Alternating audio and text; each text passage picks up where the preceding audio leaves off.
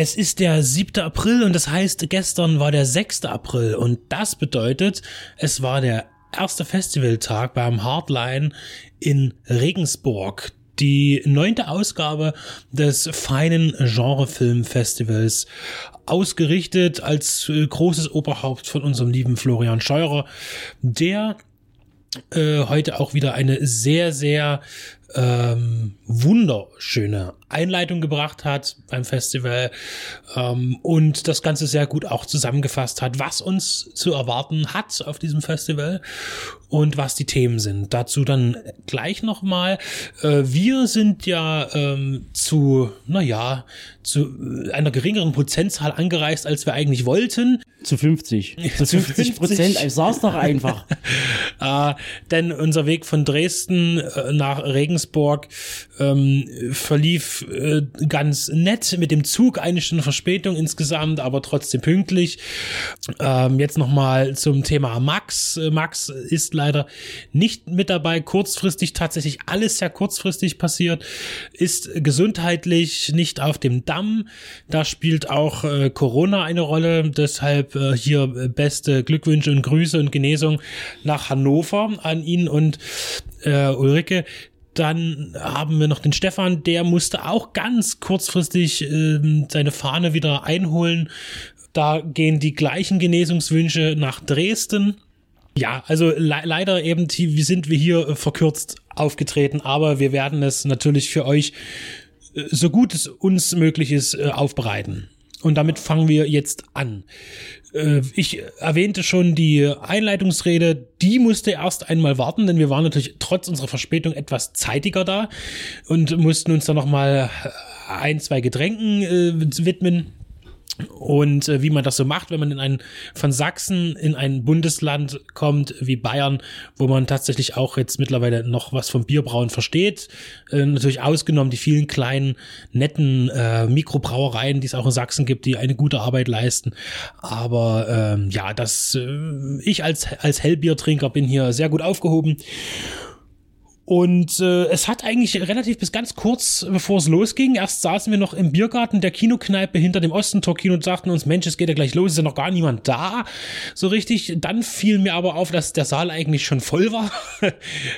äh, und äh, aber dann auch äh, Freunde und Bekannte äh, an den Tisch gekommen sind, um einen kleinen Vorplausch zu halten.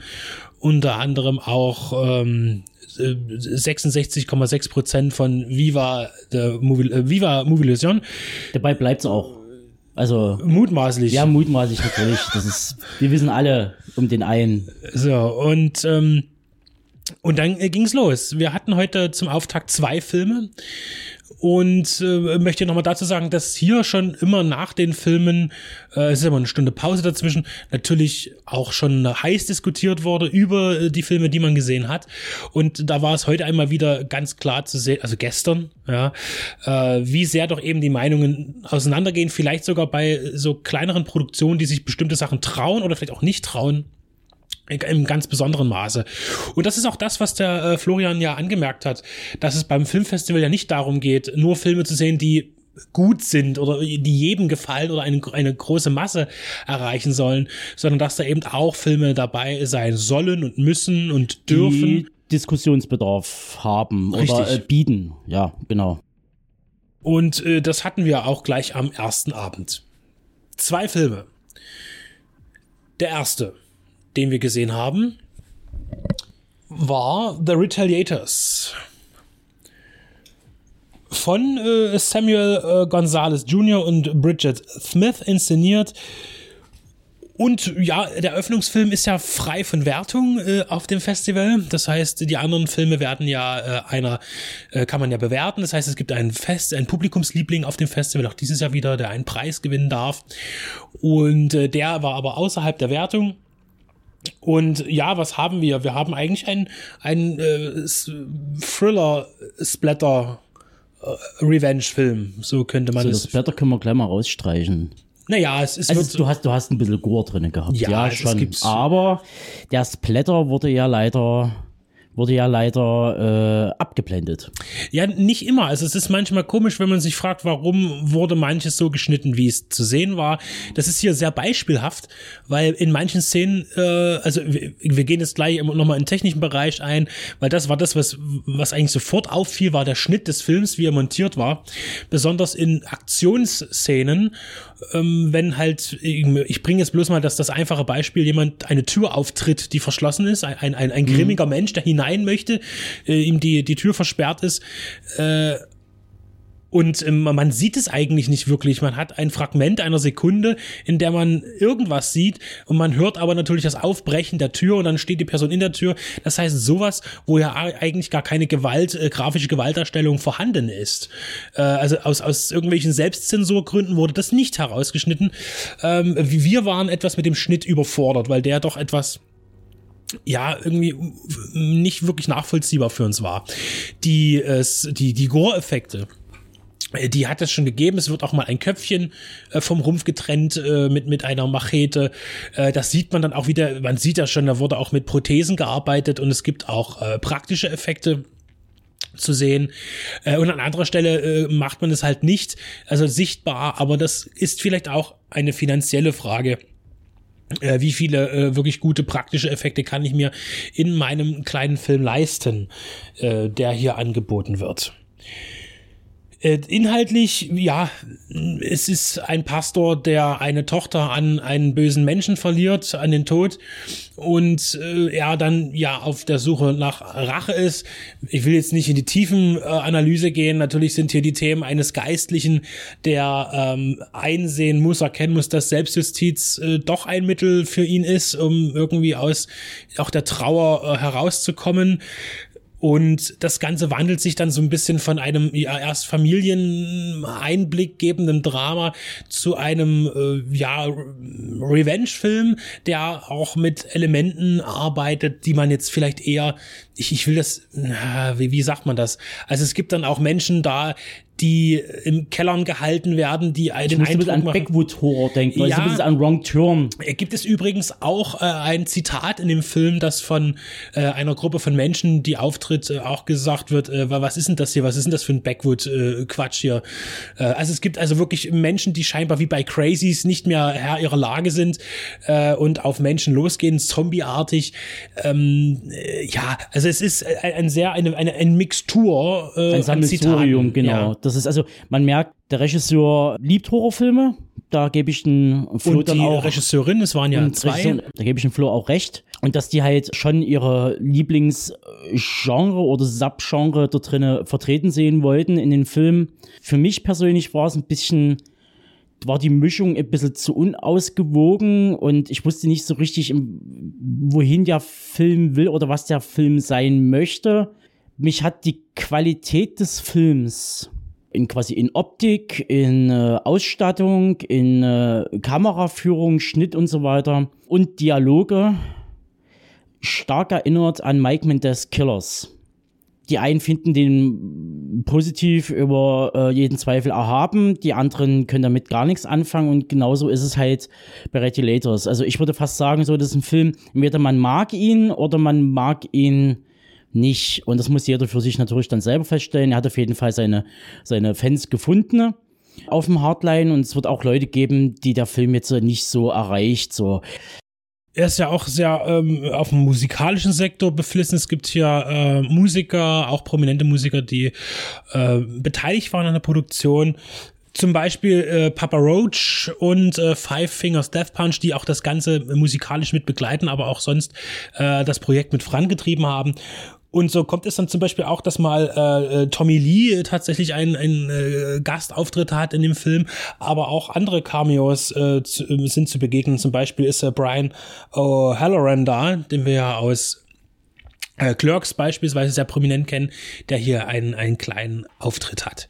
Ja, also man merkt, es, es, es wurden auch ein paar Leute vom Fach reingeholt, ähm, damit der Film halt etwas wertiger wird. Und da gab es eben auch schon die ersten Diskussionen danach, was ist jetzt gut und nicht. Also es war wirklich tatsächlich äh, ziemlich weite Abstände. So richtig mittel fand den Film, glaube ich, keiner. Entweder gut oder eher nicht gelungen.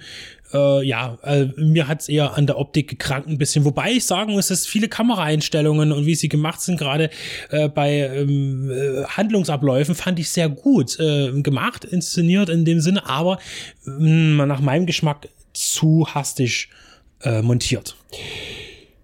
Und nach einer kleinen Pause sind wir dann auf den zweiten Film gestoßen mit dem Titel Nightcaller. Hier ist ein Wiederholungstäter auch äh, am Werk gewesen, denn der Regisseur äh, Chad Farron ist bereits mit einem Beitrag auf dem Filmfestival äh, auf dem Hardline gewesen. Und zwar bei der letzten Ausgabe Nummer 8 mit The Deep Owns, The Deep Ones. Und äh, er hat hier einen weiteren Langfilm und zwar direkt seinen nächsten eingereicht und ist auch mit aufs Programm gekommen. Nightcaller war also vielleicht noch viel mehr äh, diskutiert, aber definitiv hatte ich den Tenor rausgehört, dass er eigen, also vom Festivaltag gesehen, der interessantere Film war. Ähm, Chad Farron hat ja schon einige Filme inszeniert. Mir fiel sofort auf äh, sein 2019 entstandener Exorcism at 60.000 Feet, der auch ziemlich prominent besetzt ist äh, für einen B-Film. Und unter, unter anderem auch Hinks dort zu finden ist. Und die ist auch in seinem aktuellen Film äh, aufgeführt, als äh, relativ weit vorne im Cast. Nightcrawler hat mir äh, sehr gut gefallen, weil es gibt ja immer wieder äh, Filme, die sich im Retro äh, versuchen. Da sind jetzt auch ganz prägnant, glaube ich, haben dabei getragen Tarantino und äh, Robert Rodriguez mit ihren Double Feature, äh, die das mm, ja sehr mit dem Hammer auch gemacht haben, teilweise irgendwelche Effekte eingefügt haben, um Filme älter aussehen zu lassen ähnlich kann man vielleicht sagen, ist das hier auch geschehen, allerdings nicht, nicht irgendwie in einer Nachträglichkeit, sondern der Film äh, sieht tatsächlich so aus, als wäre er in den 70ern gedreht worden. Da geht es auch um, um die Bildkörnung, um bestimmte, ja, wie die Kamera eingesetzt wird. Ähm, allerdings fand ich halt toll, man hat natürlich nicht das Geld, ein plausibles 70er-Jahre-Design äh, zu entwickeln. Der Film spielt halt heute. Das heißt, es gibt Smartphones und Computer und so weiter, also alles äh, neuester Stand heute. Aber der Film ist einfach von der Optik her äh, und der Machart her wie ein Film aus den 70ern ähm, inszeniert. Was auch auf die Protagonisten zutrifft, die alle Ü50 waren. Die Bank weg durch, man sieht keine jungen Menschen. Und das ist, passt auch sehr gut äh, zu dem ganzen Konzept. Ich finde, der Film zitiert natürlich auch sehr viel, das macht man sehr deutlich. Es gibt hier einen älteren Herrn, der den ganzen Tag im Bett verbringt. Äh, das ist der Vater der eigentlichen Hauptprotagonistin. Äh, der wohnt in seinem kleinen Zimmerchen. Tobe fand die Kaffeemaschine am auf dem Nachttisch ganz toll und äh, sein Zimmer ist vollgestopft mit alten VHS aus dem Fernsehen aufgenommen. Er hat Filmplakate zu hängen von unterschiedlichsten äh, ähm, ja europäischen und amerikanischen Filmklassikern äh, und es wird auch hier viel an Filmen zitiert, an Filmtiteln, aber eben nicht nur das, diese Retro-Geschichte mit den Videokassetten, es stehen halt auch Blu-rays rum und es wird auch darüber gesprochen und er schaut auch die alten Videofilme auf einem modernen Flatscreen. Äh, man sieht auch immer wieder die schlechte Qualität dadurch, die äh, auf dem Bildschirm erscheint. Das hat man, finde ich, ganz gut gemacht. Äh, Punkt für mich auf jeden Fall hat der Film, weil über Exorzist 3 gesprochen wird, auch wenn nur ganz kurz. Ähm, und Ansonsten äh, will ich noch kurz zur Story sagen. Es geht halt um einen Nightcaller, jemand, der nachts anruft. Und wo? Bei einer ja, Ast Astrologie-Hotline, Esoterik-Hotline, wie ja, immer, äh, wo eben die äh, Hauptprotagonistin Clementine die Anrufe entgegennimmt und äh, Beratung gibt. Und sie ist aber nicht irgendeine äh, dahergelaufene Hotline-Hellseherin, sondern sie ist ein Medium. Und das hat sie in die Wiege gelegt bekommen.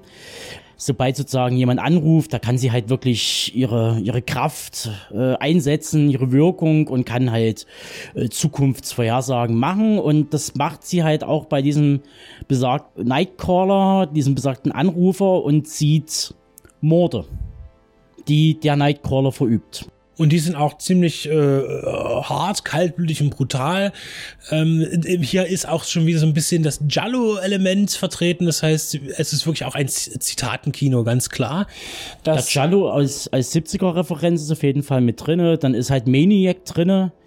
Äh, da geht es dann speziell um die, um die Tötungsart oder besser gesagt das Skalpieren als solches. Und äh, dann, äh, aber es geht ja noch weiter, wenn man, äh, ich, ich, man hört mit, mit jeder Note, die die Filmmusik vorangetrieben wird. Ich habe das irgendwie im, im Vorspann verpasst, aber dann äh, es wurde noch bestätigt, dass hier äh, Richard Band äh, die Musik äh, komponiert hat, der ja für äh, diese für äh, Full Moon Filme.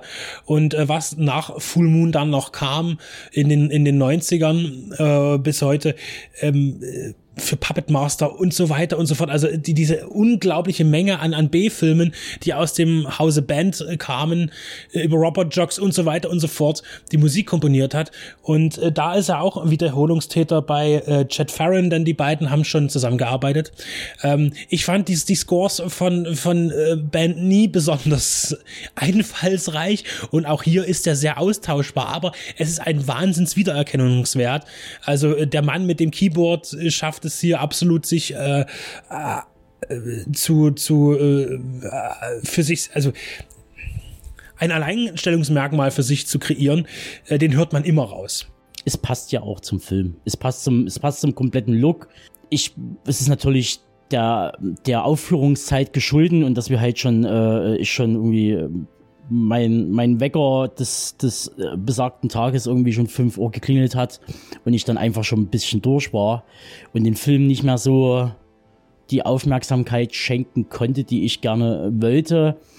Er hat auf jeden Fall Unterhaltungspotenzial. Es, äh, es ist ein Videonesti. Das ist, glaube ich, das könnte gut passen zu der Art von Film. Und äh, eine Hommage an bestimmte Genre, aber auch gleichzeitig er parodiert auch gewisse Mechanismen, die das Genre halt mit sich bringt und äh, macht da nicht bloß ein Augenzwinkern, der mit beiden, so dass es schon schlaganfallartig aussieht. Es gibt auch ein paar optische humoreske Momente, die auf jedem anders wirken werden oder vielleicht gar nicht wahrgenommen werden.